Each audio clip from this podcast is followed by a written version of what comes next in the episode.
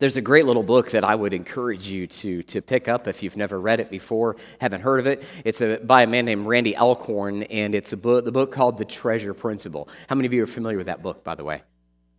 A handful of you. Outstanding book. I'm going to reference it a few times in, in our message this morning. But I want to start by, by telling you a story that Randy told in that book about a visit uh, that he and his wife made to Egypt. Yes, our kids are all headed out. Thank you so much to our volunteers who are leading that. So, Randy and his uh, wife went to Egypt, and while they were there, um, he recounts seeing the sun scorched tombstone of William Borden as well as the magnificent tomb of King Tut. Borden was a Yale graduate and the heir to great wealth, yet he rejected his life of ease in order to bring the gospel to Muslims. Refusing even to buy a car for himself, Borden gave away hundreds of thousands of dollars to missions. After only four months of zealous ministry in Egypt, he contracted spinal meningitis and died at the young age of 25. The epitaph on Borden's grave describes his love for God and the sacrifices he made for Muslim people and ends with this unforgettable phrase Apart from faith in Christ, there is no explanation for such a life. Alcorn goes on to write that from Borden's grave, they went with their friends to visit the Egyptian Museum in Cairo, and there they saw the famous tomb of King Tut. King Tut, as you may recall, was only 17 when he died. He was buried with solid gold chariots and thousands of golden artifacts. His gold coffin was found buried within golden tombs, within golden tombs. While the ancient Egyptians believed in an afterlife, one where they could take things with them into that life, earthly treasures, the reality is all of his earthly treasures that were intended for his eternal enjoyment stayed right where they were put for more than 3,000 years until Howard Carter discovered that burial chamber in 1922. The contrast between the two graves is stark. Borden's was obscure, dusty, and hidden in a back street littered with garbage. Tut's tomb was glittered with unimaginable wealth. And where are these two men now? The one who lived in opulence and called himself king is living in the misery of a Christless eternity, while the one who lived a modest life in service to the one true king is enjoying everlasting reward in his Lord's presence. Tut's life was tragic because he was fooled by the allure of wealth. Borden's life was triumphant because he understood that he would leave every material possession behind. And so instead, he spent his life focused on laying up treasures in another world.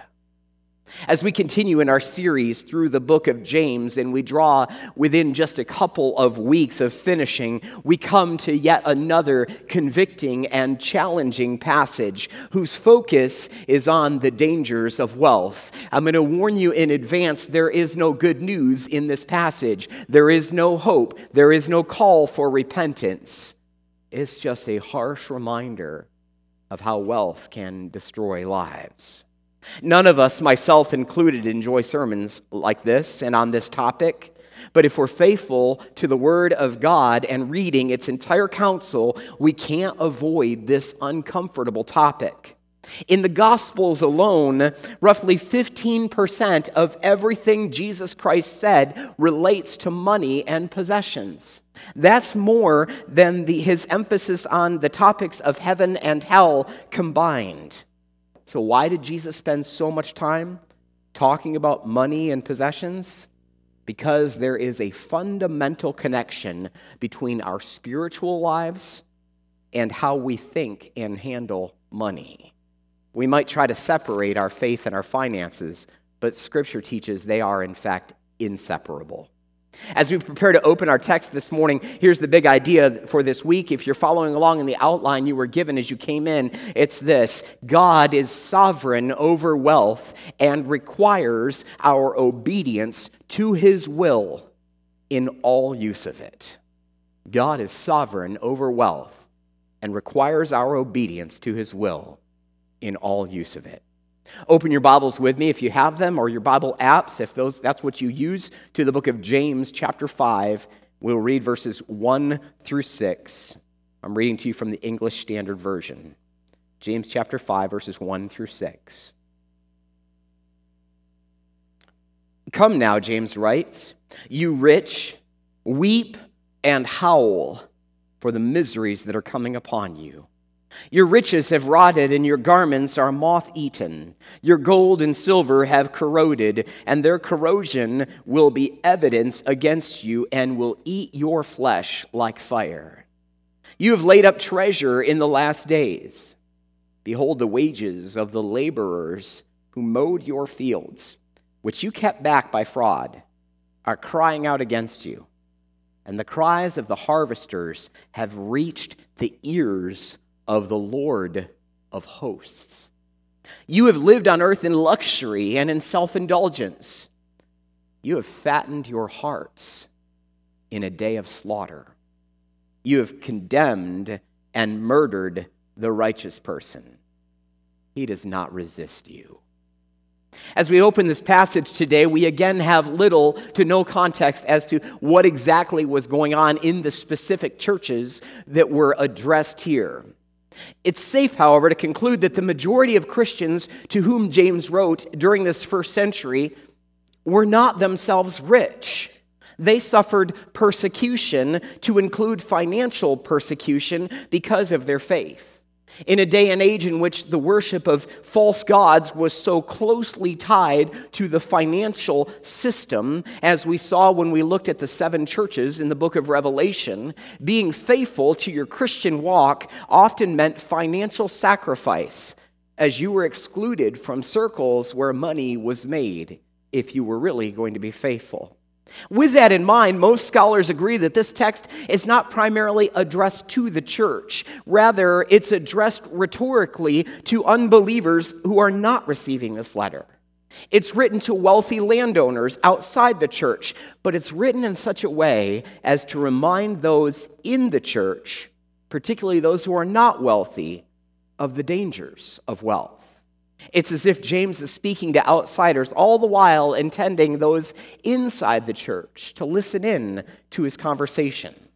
So, this morning, whether or not you consider yourself wealthy, whether you're living on a fixed income or you have plenty of money, this passage has a word for you. The first warning we see in this passage is from verses 1 to 3. If you want to write it down in your outlines, it's this Wealth can make us self destructive. Wealth can make us self destructive. I read this week about a man named Jack Whitaker who won the Powerball Lotto in 2002. Hardly a rags to riches story, Whitaker had built a $100 million company before his big win of $315 million. At first, things went well. Whitaker tithed on his winnings and was generous to a variety of charities. He reportedly gave a home, an automobile, and $40,000 in cash to the woman who sold him his Powerball ticket.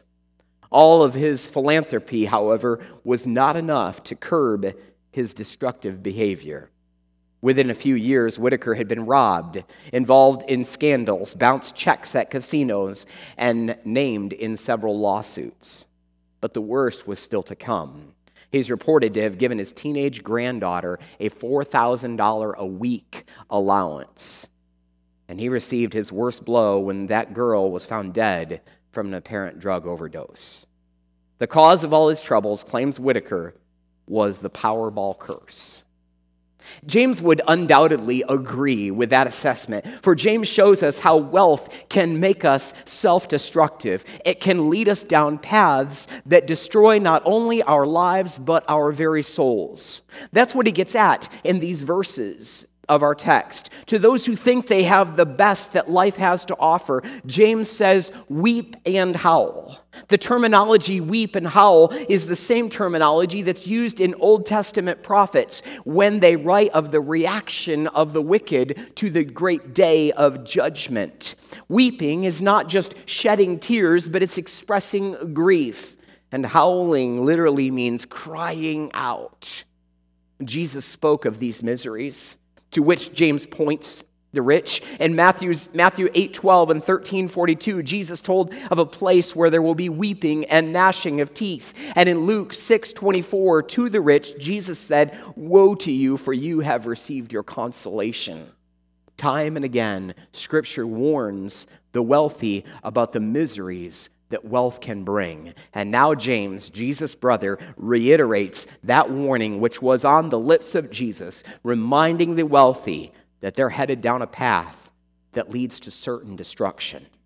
As if that message isn't heavy enough, though, James adds a final thought to this thread. You've laid up treasures in the last days. What's his point? It's this not only is hoarding your wealth to a degree that does no spiritual good wrong, but it's also just plain stupid in the day and age in which you live. The age of consummation has already broken in upon the world in Jesus. The kingdom of God is and is yet to come. It's already begun its arrival. And those who hoard possessions and money, they lay up treasures here as if their possessions will live forever. Doing so is foolish in the last days. So, what do we make of this? Should you and I sell all of our possessions? Should we give it to the poor as Jesus told that rich young ruler and go and live on nothing? Well, maybe that's what God's calling you to do. I, I don't want to assume that He's not, but I don't think that's what He's calling the majority of us to do. Jesus' point and James' point is that wealth can control you, but it doesn't have to be that way. For it's not money that is the root of all evil, it's the love of money that is the root of all evil. It's not wealth that brings us eternal damnation, but the misuse of wealth. Here's how James shows that. He goes on to write about the misuse of wealth in his day. Your riches, he writes, are rotted or spoiled. They should have been used to feed the poor. Instead, they've been stored until their shelf life, as it were, has expired. Your garments are moth eaten. In other words, you have so many clothes that you can't begin to use them all. They should have been used to clothe the poor and the naked. And your gold and silver are in such excess that they sit around corroding, collecting rust. That money could have been used to minister to the poor and the hurting. And that very corrosion, that rust, warns James, will eat your flesh like fire. An encouraging picture, isn't it?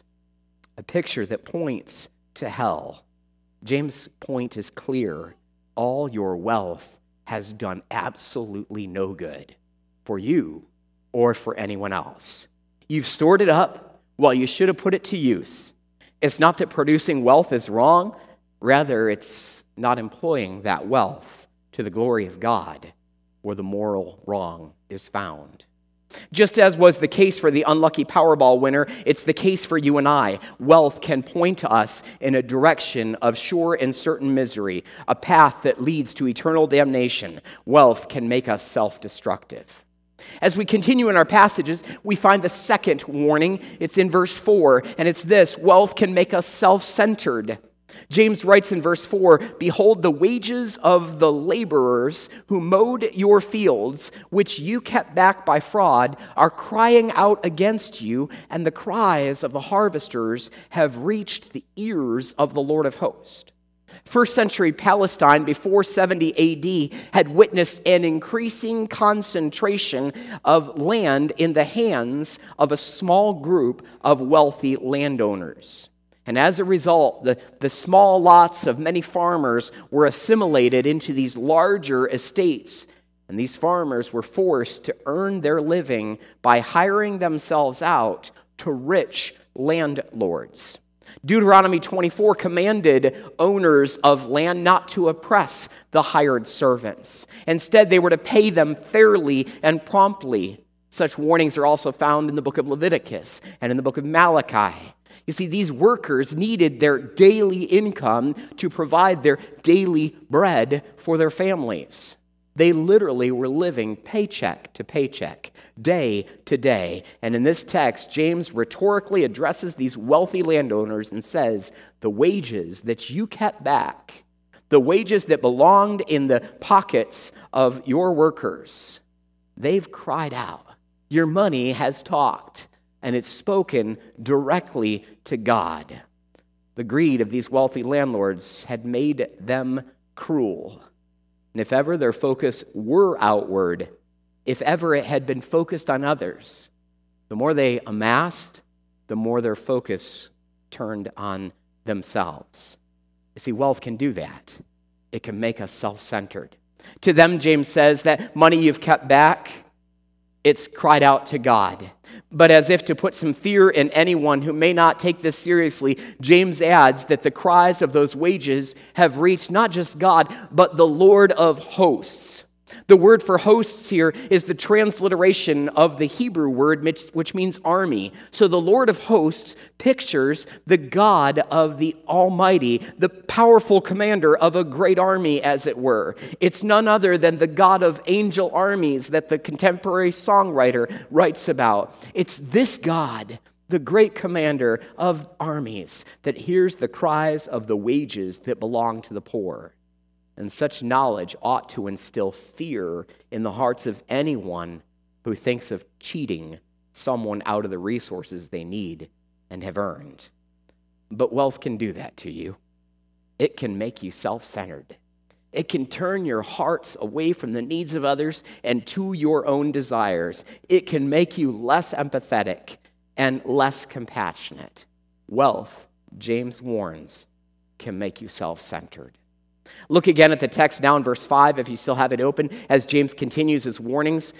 You have, he writes, lived on the earth in luxury and in self indulgence. You have fattened your hearts in a day of slaughter. Here's the warning it's right there in the text wealth can make us self indulgent. The term that's used here for self indulgence is used in 1 Timothy 5 6 and in Ezekiel 16 49 to describe the people of Sodom who were condemned, among other reasons, for their prosperous ease and for not aiding the poor and the needy. James seems to be talking to people who have grown increasingly self indulgent at the expense of their workers. Their greed has fed their own desires while blinding them to the needs of others. And the more they have, the more blind they have become. There's a cause and effect in this warning. James continues because the rich have lived in luxury, they have fattened their hearts in the days of slaughter. It's a vivid description meant to point to the day of judgment. The imagery is unnerving as if those who indulge in this way have fattened themselves like cattle for the kill. To anyone who has an ear, James warns, wealth can make us self indulgent. There's still one more warning in this passage. It's this wealth can make us self righteous. It can make us self righteous. Look with me at the last verse, verse 6, and I'll explain what I mean here. You have, James continues, condemned and murdered the righteous person. He does not resist you. The word for condemned here comes from the courtroom in that day and age. It means to pass a guilty verdict in a very personal way. Imagine a scenario something like this. A poor man works for two weeks for a wealthy landowner who promises him a certain wage every day when he goes to collect his daily wage after those two weeks in order to purchase his daily bread to feed his hungry children, the landlord has an excuse as to why he can't pay him that day. Perhaps the landlord is off and the foreman is dealing with it and he doesn't have the permissions to access the account. Maybe his money is tied up in investments and that poor worker continues to be assured that all will be made right, that they will catch up with him. The poor man has no other job options, and so he continues to work. He continues daily waiting on these badly needed wages. But one day, after several weeks without pay, he shows up and the work site is closed. The gates are locked, and there is no sign of the wealthy landowner or his managers. And without the overdue pay, the poor man is now destitute, and his children will go hungry. So the poor man scrapes up what little money he has, and he takes the wealthy landowner to court. He hopes for some justice. He just wants what he worked for. But we all know how this story ends. The rich man has a high price attorney who knows how to craft the most powerful arguments. The poor man has none. The rich man knows the judge, and it's been rumored has paid bribes to judges to ensure the verdict that he wants. The rich man is connected to the media so he can plant articles to make himself look good. He can turn the truth upside down so the poor man has no chance. And when the judgment is made, not only does the rich man win, but the poor man is ordered to repay the rich man's legal expenses. And because he can't, he's sent to prison, bankrupting him in the process and sending his family into deeper poverty. Meanwhile, the rich man laughs about it with his buddies on the golf course. The poor man is as good as dead. It's a form of judicial murder, and it happened in that day and age. Dare I say, it still happens. So when James says you condemn and you kill the righteous person, he's saying you're perverting the legal system to destroy the poor. You use the laws for your own good and the detriment of others, and you make yourself feel good about it. But don't miss the descriptor James uses for the poor man. He calls him a righteous person. Now, some have suggested James is talking about Jesus here, but I'm not in that camp of thought. I think he could be referring to the fact that the rich are the ones who drag the poor Christians who are righteous to court and who persecute them, as we've learned earlier in the book.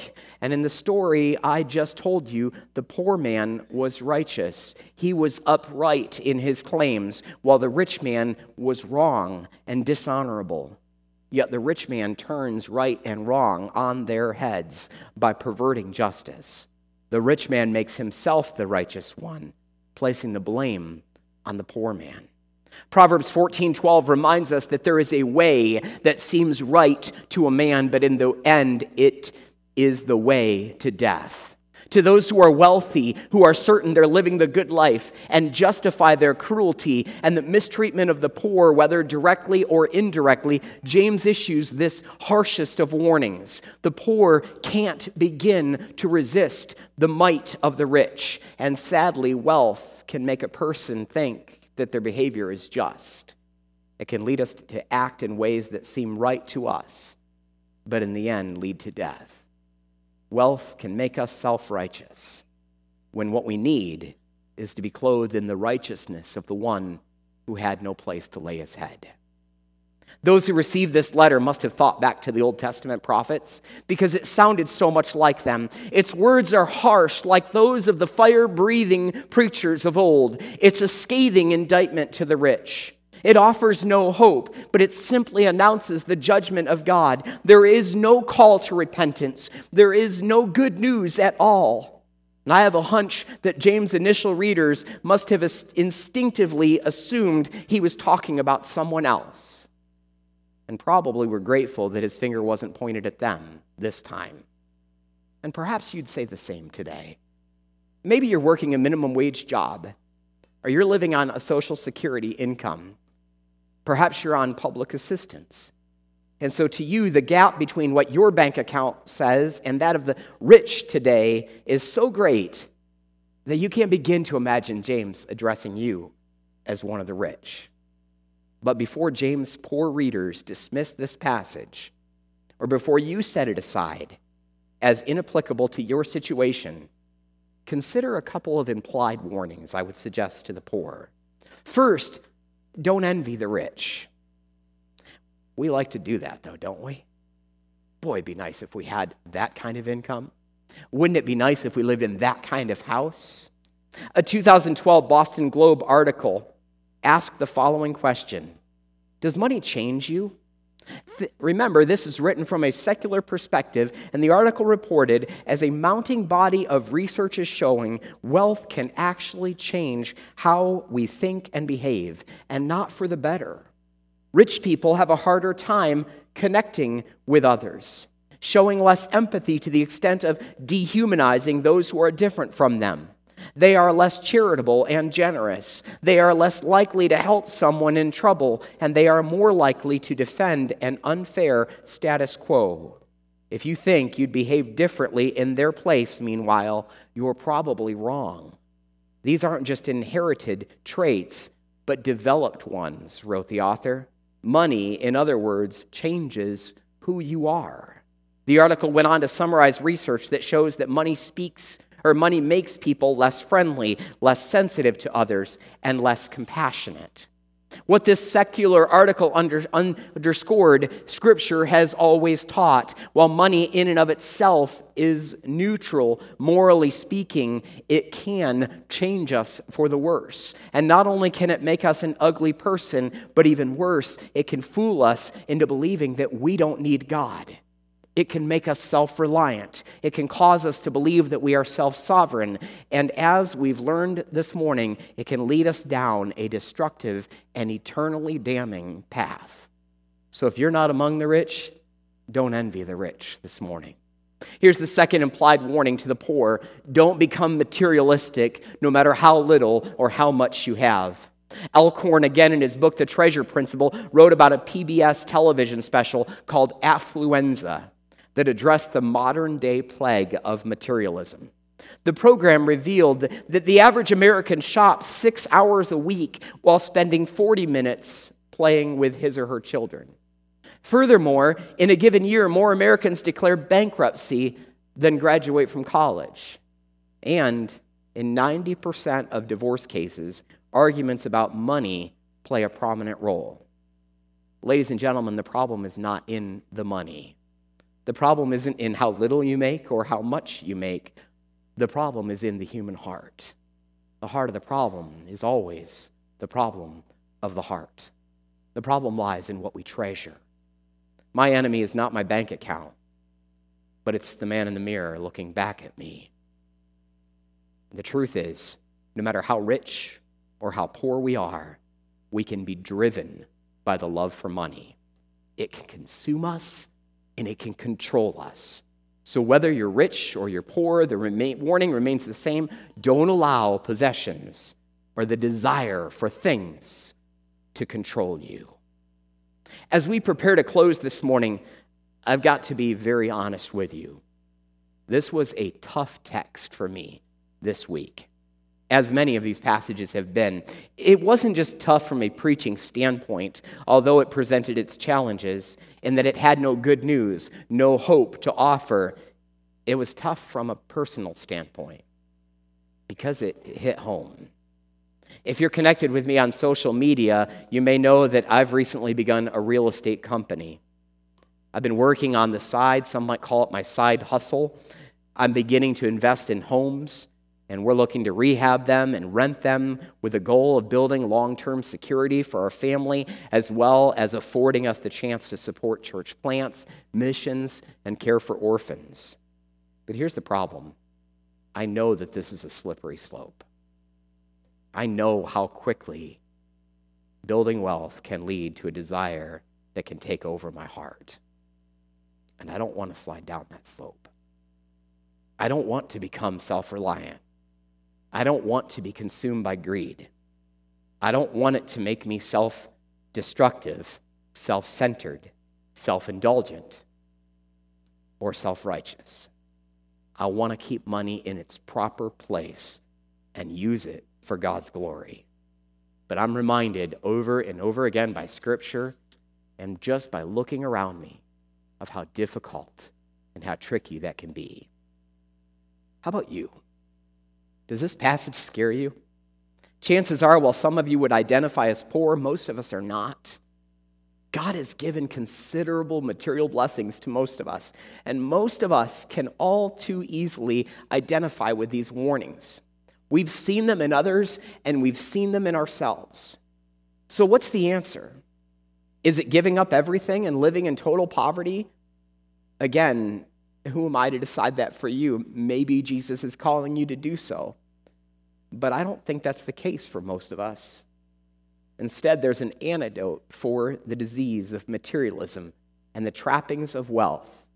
It's not making less, but rather investing in the right place, laying up your treasures in the right place. Alcorn, again, in his book, The Treasure Principle, writes this Imagine yourself near the end of the Civil War. You're a northerner stranded in the South by war. You plan to move home when the war is over.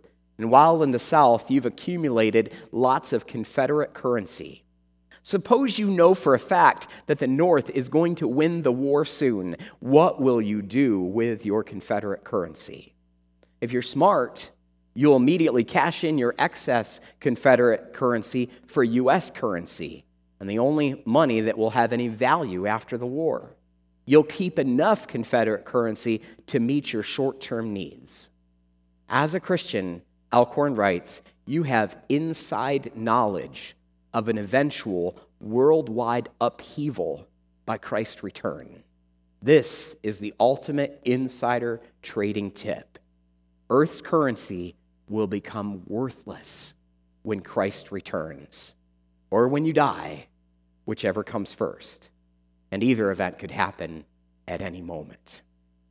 My friends, the proper use of wealth, and I would suggest the surest way for a Christian to avoid the trappings of wealth, is to use wealth as a blessing to others. It's to give generously, extravagantly, outrageously to those in need, to recognize God's sovereignty over wealth and your need to surrender to his will in the use of all of it. If you want to steer clear of the self destructive, self centered, self indulgent, and self righteous tendencies of wealth, employ, I would challenge you, joyful giving.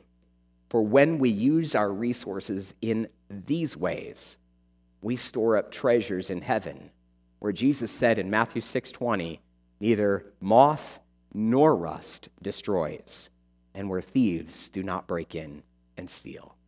Would you pray with me?